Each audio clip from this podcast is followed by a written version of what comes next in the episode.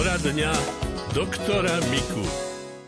Milí poslucháči, máte naladené Rádio Lumen. V poradní doktora Miku sa so všeobecným lekárom Karolom Mikom budeme opäť venovať vašim otázkam. Pani poslucháčka Ela sa pýta na ostrohy na petách, reaguje na jednu vašu radu, pán doktor, kde ste hovorili, že na ostrohy na petách nepomáha razová vlna. Pani Elu zaujíma, prečo je to tak.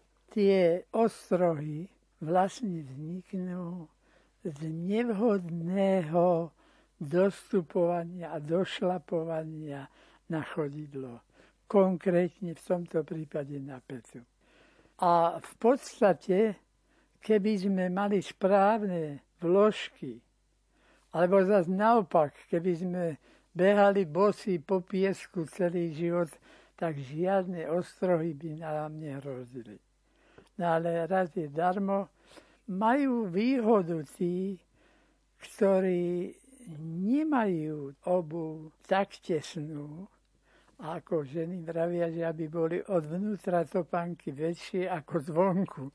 To sa nedá, ale oni by to tak asi chceli, lebo malú nôžku mať. Obu má byť taká, že pacient si môže prstami pohýbať na nohách. Nie tak, že má ich stlačené bokom, z hora, z dola. No, tak to je týranie na tieto kosti a väživá a treba teda nosiť takú. No ale keď už sa stalo, tak potom existujú také podložky a vložky, peta sa zdvihne niečo, alebo priamo sa dá celá tá podložka dobrá, ale nesmie sa to striedať, že mám to povedzme v topánkach a prídem domov zobujem sa a e, do rozšaptaných papúč sa obujem. No tak to, čo sme napravili cez deň, to pokazíme večer za hodinu alebo dve. Takže treba potom tie vložky preložiť aj do papúč.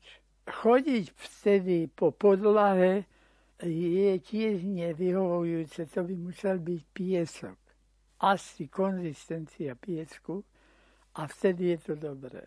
No, takže na to to treba dbať a v krajnom prípade sa to ožiaruje rentgenom, ale to je tá posledná fáza a ešte to nie je v každom okrese.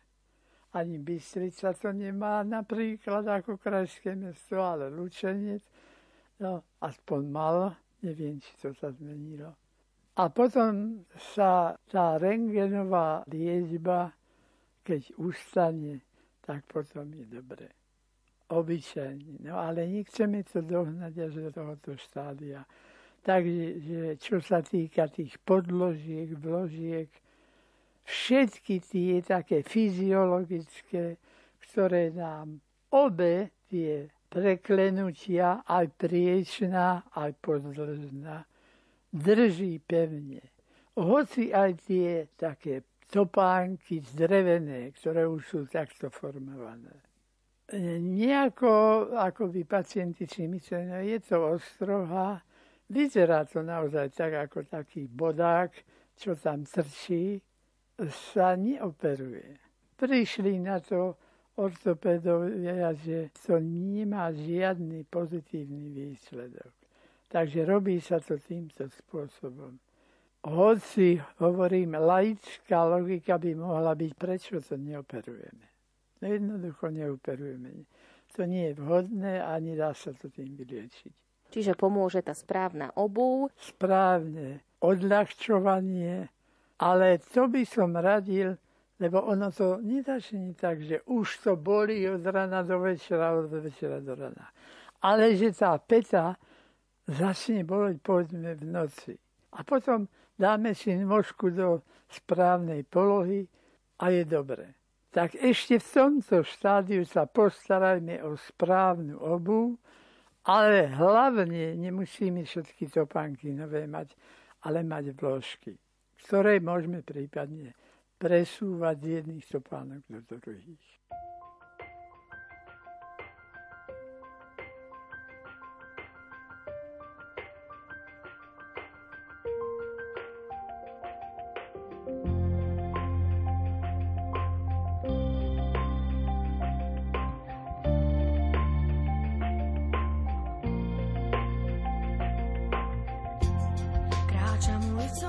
pozerá na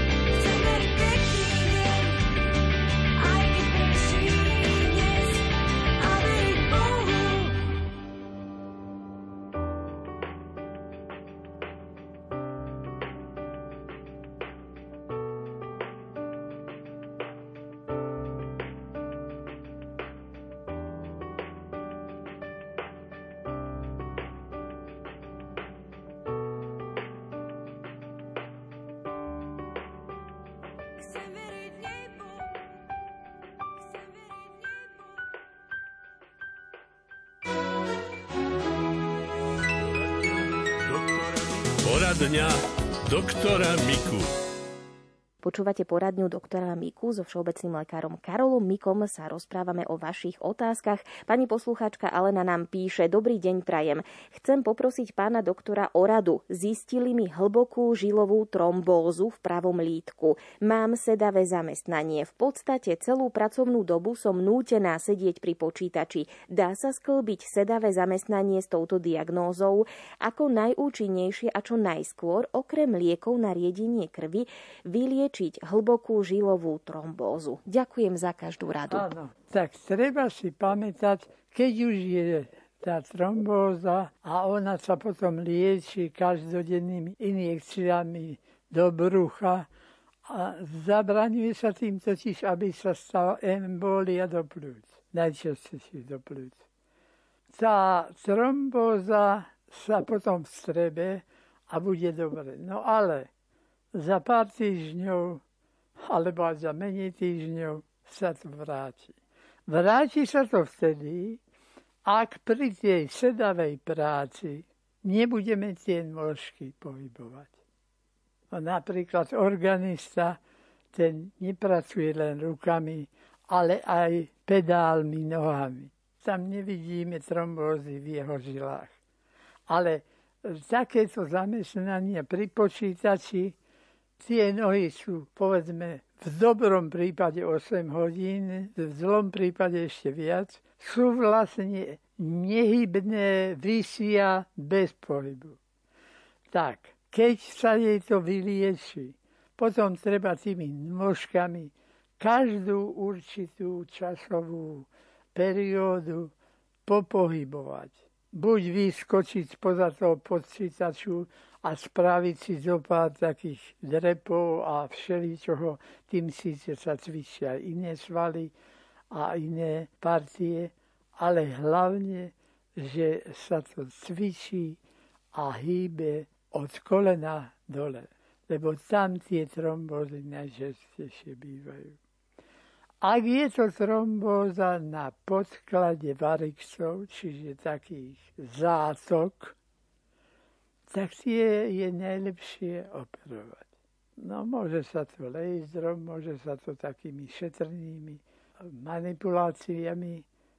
Ak je to v teréne, kde tie žily nie sú zväčšené, len proste dostať trombózu, tam sa to nikdy nemusí opakovať, jestli aj pri trojhodinovej práci za počítačom si tie nôžky zdvihne, pocvičí. No a tým činom sa zabráni, aby tam stagnovala krv. A keď stagnuje, tak trombóze nikdy nie veľmi ďaleko.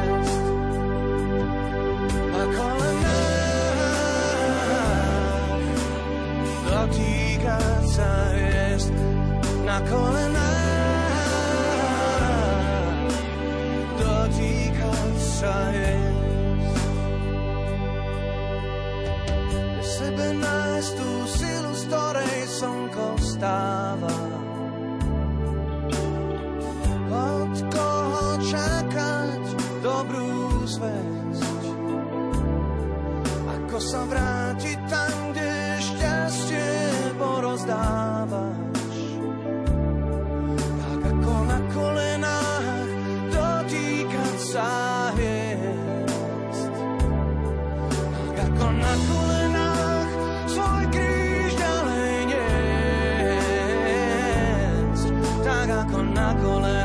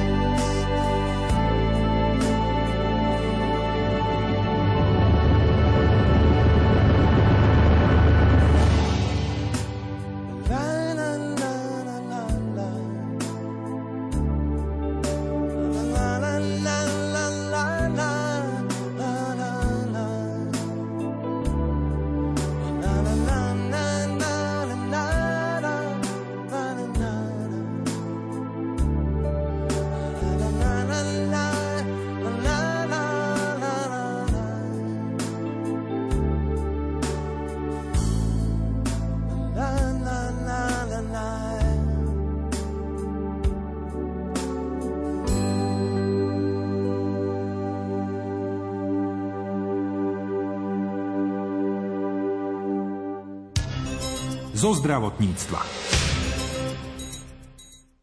Mobilná aplikácia na včasné zachytenie detí s autizmom, ktorá je od septembra minulého roka voľne dostupná aj v Slovenčine, by sa mala dostať viac medzi marginalizované skupiny.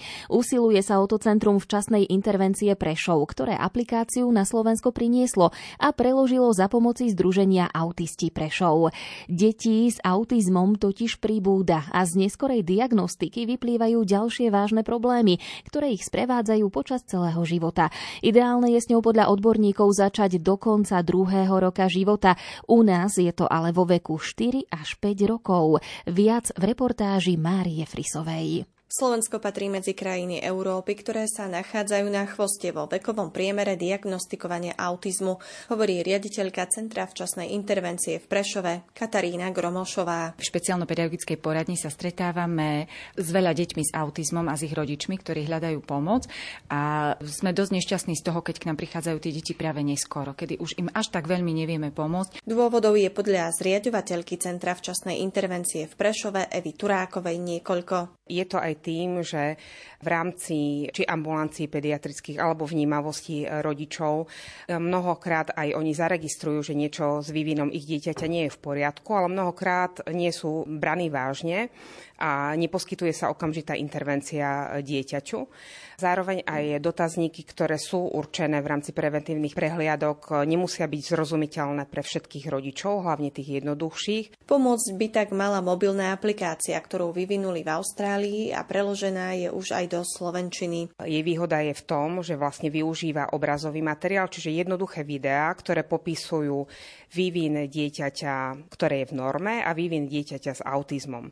A tie všetky otázky a videá vychádzajú vlastne z toho dotazníka MChat, ktorý sa používa aj u nás, len v papierovej a tejto tlačenej podobe. Zámerom je dostať túto bezplatnú aplikáciu viac aj medzi marginalizované komunity, pokračuje riaditeľka centra Katarína Gromošová. Práve preto sme využili jedného z našich partnerov v projekte Cestu von, ktorí pracujú s týmito mamičkami a majú tam svoje omámy, ktoré im dokážu pomôcť s tým. Takisto sme sa spojili so zdravými regiónmi, kde zase oni majú zdravotných asistentov, ktorí pomáhajú v týchto rodinách a tí môžu pomôcť so stiahnutím a s vyplnením tej aplikácie. Doplňa opäť zriadovateľka Centra včasnej intervencie Eva Turáková. Je krásne ukázané, treba keď je tam otázka, má vaše dieťa očný kontakt, alebo vie ukazovať, vie zdieľať pozornosť, tak je tam veľmi pekne ukázané, že aká by mala byť tá kvalita treba z toho očného kontaktu, kde všade a akú funkciu ten očný kontakt má. Špeciálna pedagogička Lívia Michničová vidí v aplikácii veľký prínos. Osobne očakávam to, že naozaj už sa nestane, aby rodič ostal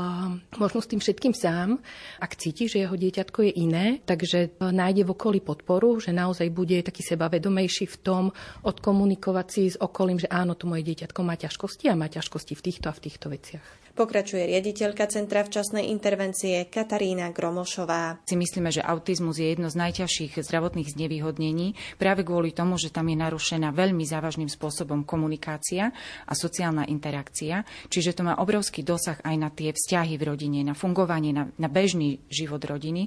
Tí rodičia celosvetovo sa výskumami zistilo, že sú najviac ohrození depresiami, rozpadom rodiny, pretože je to veľmi náročné. Doplňa špeciálna pedagogička Lívia Michničová. Tak ako každému dieťatku sa rodič potrebuje venovať, avšak e, rodičia s deťmi s rizikom poruchy autistického spektra možno nemajú tú správnu výbavu, pretože tieto deti sa učia inak a tým pádom aj tí rodičia potrebujú sa naučiť možno iné techniky, ako pristupovať k tomu dieťatku a ako ich naučiť bežné veci, ktoré nejdu bežným spôsobom. Zriadovateľka Centra včasnej intervencie Eva Turáková na záver vysvetľuje, prečo je ideálne zachytiť autizmus čo najskôr.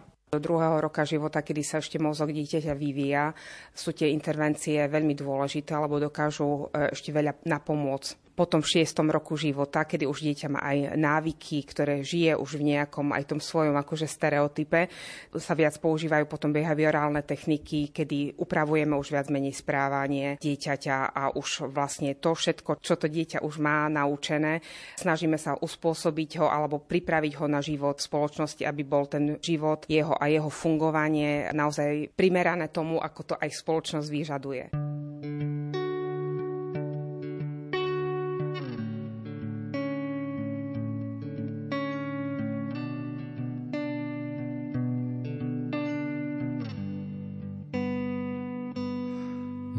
Se ví, co Bůh chystá a že se nedají stihnout všechna místa, ale je to dobrák altruista. Vždyť mi dal tebe domov přístav. A v něm si ty celý můj svět. Laskavá náruč. I zběsilý let a kolem nás hudba.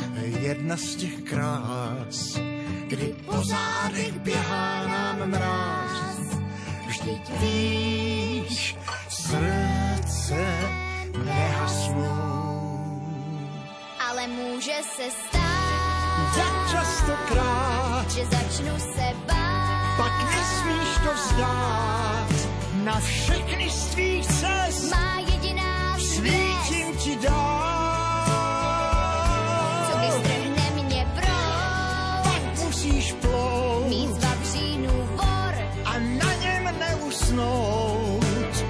Všechny z tvých cest má jediná svět. svítím ti dál. A teď už cítím, jak sprintuje čas. Ještě než usnu, chci slyšet tvůj hlas. A zůstane věčných i těch pár chvil, kdy zpívala ze všech svých sil. Že kořínek tvůj je tuhý jak kmen, Stromy však dorostou, nezapomeň. ale v korunách vedou tisíce trás. Na konci každé sejdem se zas. Vždyť víš, srdce nehasnou. Ale může se stát, Jak častokrát, že začnu se bát. pak nesmíš to vzdát. Na všechny z tvých cest Má jediná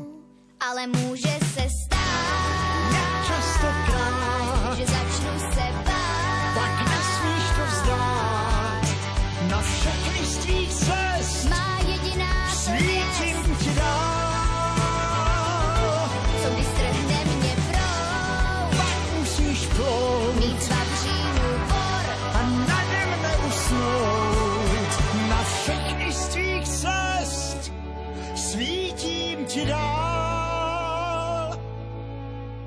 Někdy se ví, co Bůh chystá.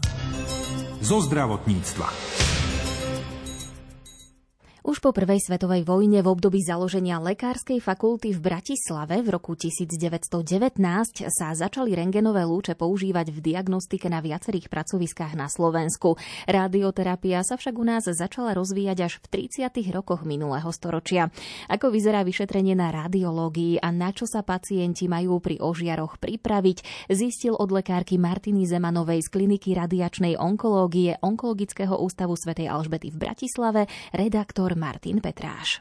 Prvý kontakt vyzerá asi tak, že teda najskôr sa indikuje tá radioterapia, to znamená, že či pacient bude mať benefit z danej liečby našej, čiže z liečby žiarením, s tým, že potom uh, sa pacient chystá. Chystá sa tak, že simuluje sa, to Mhm. znamená, že uh, si ho uložíme do CT prístroja, kde potrebujeme zistiť rozsah ožarovania. Čiže pacient, keď prvý raz príde k vám, Mhm. čaká ho niečo strašidelné, alebo je, tam niečo, čoho sa musí báť? Viete čo, absolútne sa nemusí báť, lebo s pacientom vždy komunikujeme, vždy sa mu vlastne predostre rozsah našej liečby, hej, či ide teda o krátkodobé ožarovanie, alebo že či teda strávia u nás dlhšie, lebo pacienti u nás keď sú hospitalizovaní, tak radioterapia trvá aj tých 5-6 týždňov, kvôli Mhm. tomu teda, aby sme oddialili maximálne tie ne- negatívne účinky ožarovania, to znamená hlavne také tie akutné, ako keď sa ožaruje napríklad malá panva u tých ginekologických malignít alebo pri nádoroch čreva alebo prostaty, tak aby čo najneskôr teda mali tie negatívne účinky žiarenia, to znamená hnáčky alebo zápal močového mechúra. Čiže v podstate sa im povie, čo obnáša táto liečba, aké budú mať akutné prejavy, aké môžu byť aj neskoršie prejavy teda z tej našej liečby žiarením. Pacient môže absolvovať liečbu ambulantne, to znamená veľa pacientov chodí potom teda po tých ožiaroch, čo ožiarenie trvá nejakých 10 minút, možno ani nie,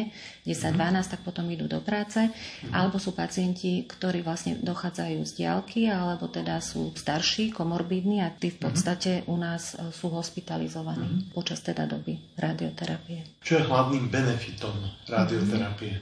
Radioterapia ako liečba žiarením, jej cieľom je vlastne docieliť maximálnu dávku do toho žarovaného objemu a minimálne do tých zdravých štruktúr. Čiže pacienti naozaj sa nemusia obávať, že by mali ťažkosti alebo že by nejak, oni sa niekedy boja, že teda budú svietiť alebo že Mhm. sú nejakým rizikom pre svojich eh, blízkych, keď sa napríklad aj vrátia z tých ožiarov.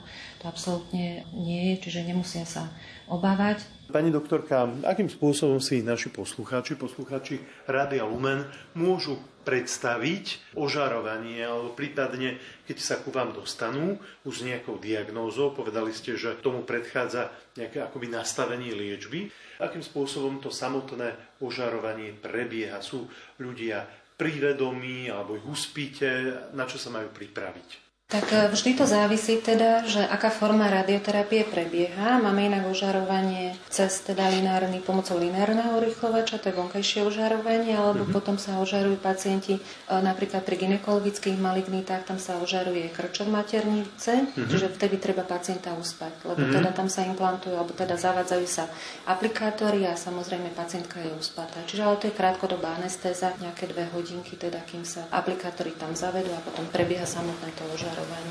Napríklad k nám chodia aj sklenové, sú to deti, kde teda Mhm. sa ožarujú rôzne malignity a tam tí pacienti sú uspatí, hej? čiže tam Mhm. je s nimi aj anesteziolog detský. Aké sú najčastejšie obavy vašich klientov alebo pacientov? Čím najčastejšie prichádzajú? Oni už sú vystrašení, hej, že radioterapia je niečo podobné ako chemoterapia, že teda prídu o vlasy a teda, že budú žiariť, že budú nebezpeční pre svoje okolie, keď prídu domov. Čiže vôbec nemusia mať žiadne obavy. Napríklad, keď sa ožaruje napríklad nejaký e, nádor v oblasti hlavy, tak samozrejme, že postupne tie vlasy teda padajú, ale oni potom znova zase dorastú, hej, čiže to nie je žiadna komplikácia, alebo sa boja, že, že budú zvrácať, že budú mať hnáčky. A vlastne tá radioterapia, keď pacienti sú nás hospitalizovaní, tak mm-hmm. my si ich denne sledujeme, aj keď pacienti absolvujú ambulantne po žiare. To znamená, že oni sú vždy sledovaní teda lekára, ktorý vlastne kontroluje ich zdravotný stav. A keď takéto nejaké komplikácie oni vznikajú postupne, tak zahajujeme liečbu. Samozrejme mm-hmm. je to symptomatická liečba, hej, že je nejaká hnačkách je nejaká dieta, dávajú sa probiotika, spektár, rôzne teda lieky a pacienti zvládajú liečbu v pohode. K tejto téme sa vrátime aj na budúci týždeň.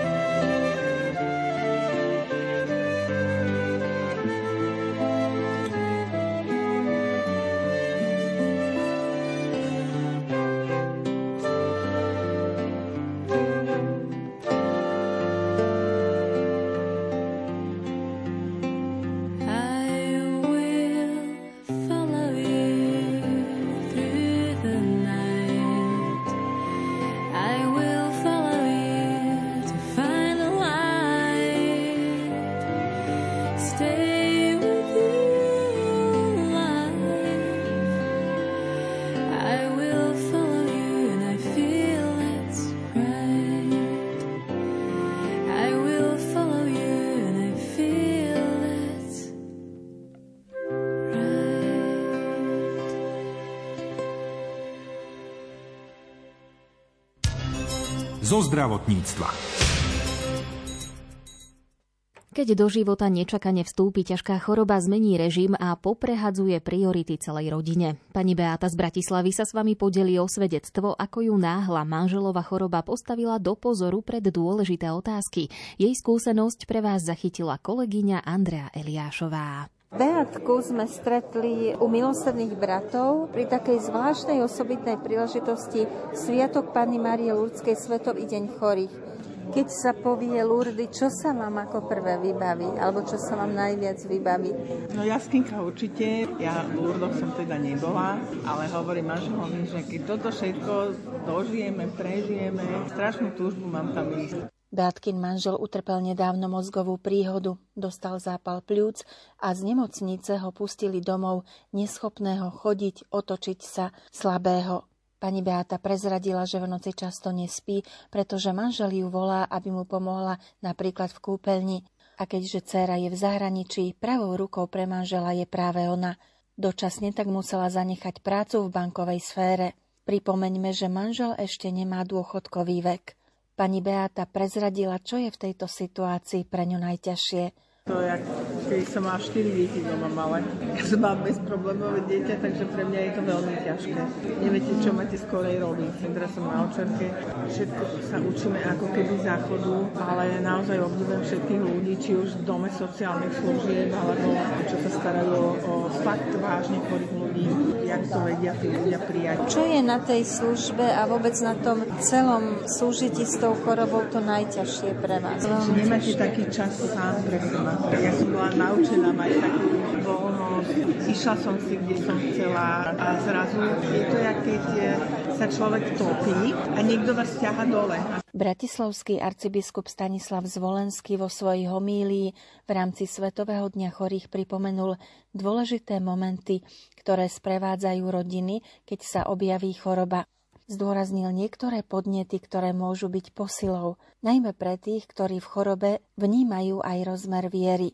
Byť chorým je základná ľudská skúsenosť, ale byť v chorobe opusteným je neľudské. Touto myšlienkou začína posolstvo svätého Otca pápeža Františka na 31. Svetový deň chorých a vychádza z tej základnej skúsenosti, že človek, ktorý ochorie alebo pre svoj vek už natoľko nevládze. Jednoducho je vystavený tomu, že tí ostatní ho nechajú, lebo sa musia ponáhľať.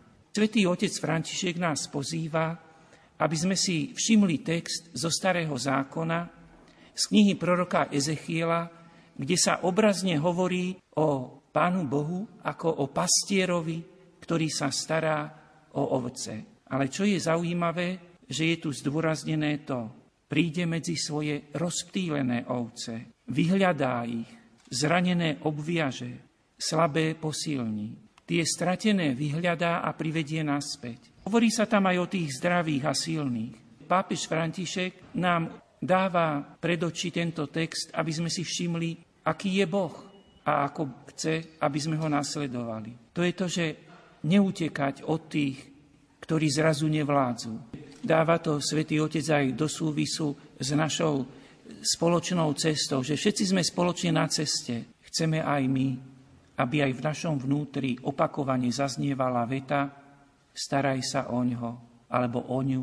Teda staraj sa o svojich bratov a sestry, ktorí potrebujú pomoc.